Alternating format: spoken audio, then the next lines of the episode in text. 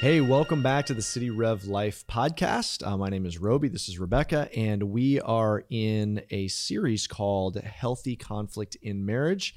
And we've been, we're actually kicking off a new part to this series with this episode. And what we're going to be talking about today is specifically communication, the anatomy of communication.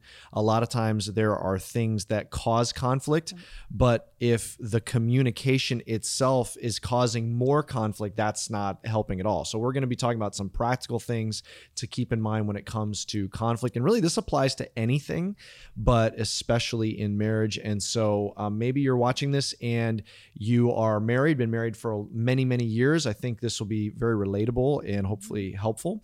Maybe you're wanting to get married or you're engaged or you're dating someone. All of these things, uh, whatever those stages of life that you may find yourself in, uh, we hope and pray that this is helpful for you. But before we jump into the topic at hand, let's just do a little bit of a review. We've been talking about specifically kind of the premise of the series is that conflict does not always mean that something has gone wrong. There is going to be conflict in marriage. That's actually part of the iron sharpening iron. Um, but we're really trying to use the scripture plus science and research, neuroscience, to help us think through how to do this conflict in a way that actually helps us grow in our marriage. So, Rebecca, maybe walk us through a little bit, especially from the neuroscience perspective of some of the ground that we've covered so far. Right. So, we've been looking at conflict from a neuroscience perspective, uh, specifically the two parts of the brain that we've been discussing is the frontal lobe, which is responsible for all that good reasoning skills, that good judgment, um, which is where we want to stay in our brains when we're in conflict because it helps us stay grounded, um, being able to ebb and flow with the stress sometimes of of conflict. Um, and then we've also talked about the other part of our brain, the amygdala or the stress center, which is really only responsible for three behaviors. It's only responsible for fight, flight, or freeze. And so um, we've been talking about how to stay in that frontal lobe part of our brain during conflict, or if our stress center gets triggered, how to kind of carry ourselves back to that frontal lobe, kind of creating a neurological pathway, laying those bricks so that you can get yourself back to that frontal lobe um, for good conflict resolution. You know, it's funny because when I'm thinking uh, and I'm in conflict and I'm frustrated with someone, um, I, I'm not thinking like about I need a new neurological pathway right now. Um, but it's when you think about it, Yeah. that's exactly what you feel like when you're. That explains what's happening and what you feel when all of a sudden. Uh, you're at work or it's or maybe it's at home or it's with a family member and you just feel your blood pressure rising you feel your heartbeat going faster you're feeling angry and we all know that whatever happens next is not going to be as productive if we could stay calm, be clear thinking. And uh, that's really the difference we're talking about, right? Absolutely. It's exactly right. And you're using those cues as a reminder to show you, ah, I need to get myself back to that good place of reasoning. So, Yep. um, and what's awesome too is, and we've been looking about how this also applies from a biblical standpoint. You know, we're we've been journeying through Proverbs, and research continues to confirm what has been in Scripture and be able to show us how we can navigate through stress and conflict in our marriage by applying these biblical principles. And research continues to confirm that over time. Yeah, absolutely. And and that is always wonderful to see, but shouldn't be a surprise. I mean, Yeah. we know that God has all the truth that that uh, we need that is contained in Scripture, and so we go to Scripture and and we love science because science is discovering God's creation, and so we are never surprised that those two um, are not going to be at, at odds. And so, anyway, let's jump into uh, Proverbs. And again, the topic at hand, we're talking about the anatomy of the communication itself. And I want to take a look at um, Proverbs chapter 15, just verse 13. It's a, a simple verse. And I think I've seen this like on, you know, uh, coasters, of, you know, of Christian art and stuff like that. But there's a real depth to this verse. Yes. It says, A glad heart makes a cheerful face, but by sorrow of heart the spirit is crushed. A glad heart makes a cheerful face is this the main idea here in this verse I want to take a look at. And what you see in this little hint, this quick little proverb is something that seems simple if you're if you're uh, if you feel this joy in your heart if there's a cheerfulness in your heart your face is going to express it and um, and that seems simple but that is actually speaking to a profound mm. concept uh, of nonverbal uh, communication and there's when we communicate god has wired us that what is coming out of our hearts um, is going to be communicated through all types of things. It's through not it's through uh, not just the words that we say, and so we want to take that seriously. That He's made us to do that, and so um, walk walk us through that, Rebecca. Just a little bit of the what does the research say just about communication, nonverbals, the importance of that. Yeah, so it's so important that our nonverbals line up with our verbal communication because when there's a conflict between the two, research shows that the nonverbal communication is going to trump the verbal communication. So 93% of all communication is nonverbal. So that's a huge uh, thing to understand and digest because um, when we are communicating, a lot of our nonverbal communication uh, is is what's being heard or seen and, and interpreted. It's so, hard. It's hard to even believe that mm-hmm. sometimes that ninety three percent is not the actual content. It's not the right. words right. that we chose. It's actually it's the whole presentation. Yeah, and we'll tease that out for in a minute. Um, but to kind of di- dissect that for for even further, um, specifically, fifty five percent of that nonverbal communication is going to be your body language. So things like your posture, your facial expressions, your eye contact, your hand gestures. A lot of that is going to communicate something, um, whether you realize it or not. Uh, the other 38% is your tone. And again, that's something that's hard to kind of measure, but we all know what it feels like when someone's tone moves from. Mm-hmm. Um, easy to maybe critical or judgmental. We all kind of have some experiences uh, either on the receiving end or on the giving end where that tone has really played a role in our communication. So that leaves us at last 7% is your uh, content. So taking inventory of all of that uh, is an important role it plays in effectively having conflict resolution. Yeah, it's like that is such a, a common part of our lives is just communicating with people, and I think uh, I think a classic example that probably everyone has experienced is you know you come maybe you come home from work or you arrive at the office or you have a meeting any any could be any setting and someone's like oh how did it go? How'd your day go? How'd the meeting go? And the person says fine or or a teenager you know how's your how's your day at school? Fine. You know it's like their word is saying that it was fine. Fine is a positive word. Fine means that things went well or at least decent but everything else like the, their head is hung down and their shoulders are slumped. Their tone is angry and mad. Their eye roll, maybe maybe an eye roll, or maybe they're they're crossing their arms, or whatever it may be. Maybe they're they slam the door behind them, or whatever it may be. You can say fine, but everything else about you is saying it was anything but fine. I think we've all been had that mm-hmm. experience before, mm-hmm. and it's it's a reminder that um, it's a reminder what this this proverb is saying is that out of our heart god has wired that our hearts out of what's in our heart is communicated mm. with our whole bodies our face our tone our gestures our the our our eye contact or eye rolling or whatever it may be all of that is communicating what is out of our heart and i think probably what's happening is without even realizing it we're taking inventory of each other's uh, um, nonverbal communication mm-hmm. all the time mm-hmm. because we we intuitively instinctually know this and we're trying to hear we're trying to say is the we're looking at the the nonverbals and trying to discern mm. Is that content really true of what's in their heart right. and we're you know if their if their content lines up their tone lines up their nonverbals line up then that feels authentic because we might be able to to coach our words to say one thing, but it's hard to get yeah. all of our communication authentically communicating what's in our heart, and um, and that's a good thing. That helps us if we if we can understand those nonverbals, then it can it can really really help us in how we're communicating. And so maybe just walk us through this a little bit more um, about just specifically uh, men and women handle nonverbals a little bit differently. Sure. Yeah, I was reading in a uh, a book by an author, Katie Cole, who does a lot of research in this area, and she kind of dissected one specific dynamic, but spe- between men and women specifically, and how this plays out. So, um, women's nonverbal listening cues look very different than men's listening cues nonverbally. So a woman will tend to nod or smile or give that minimal encouragement, like, mm hmm, mm hmm, you know, as a way of tracking with um, the speaker. Um, and so, you know, what she's trying to communicate in that moment is yes, I'm tracking with you what you're saying, what you um, are saying is is important to me. I value that.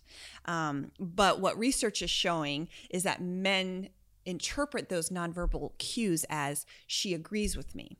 So there's a, you can see that dynamic of what she's meaning to communicate by those nonverbal cues and how it's being received um, most often by by a man. With with men, their nonverbal cues are going to be a little bit different.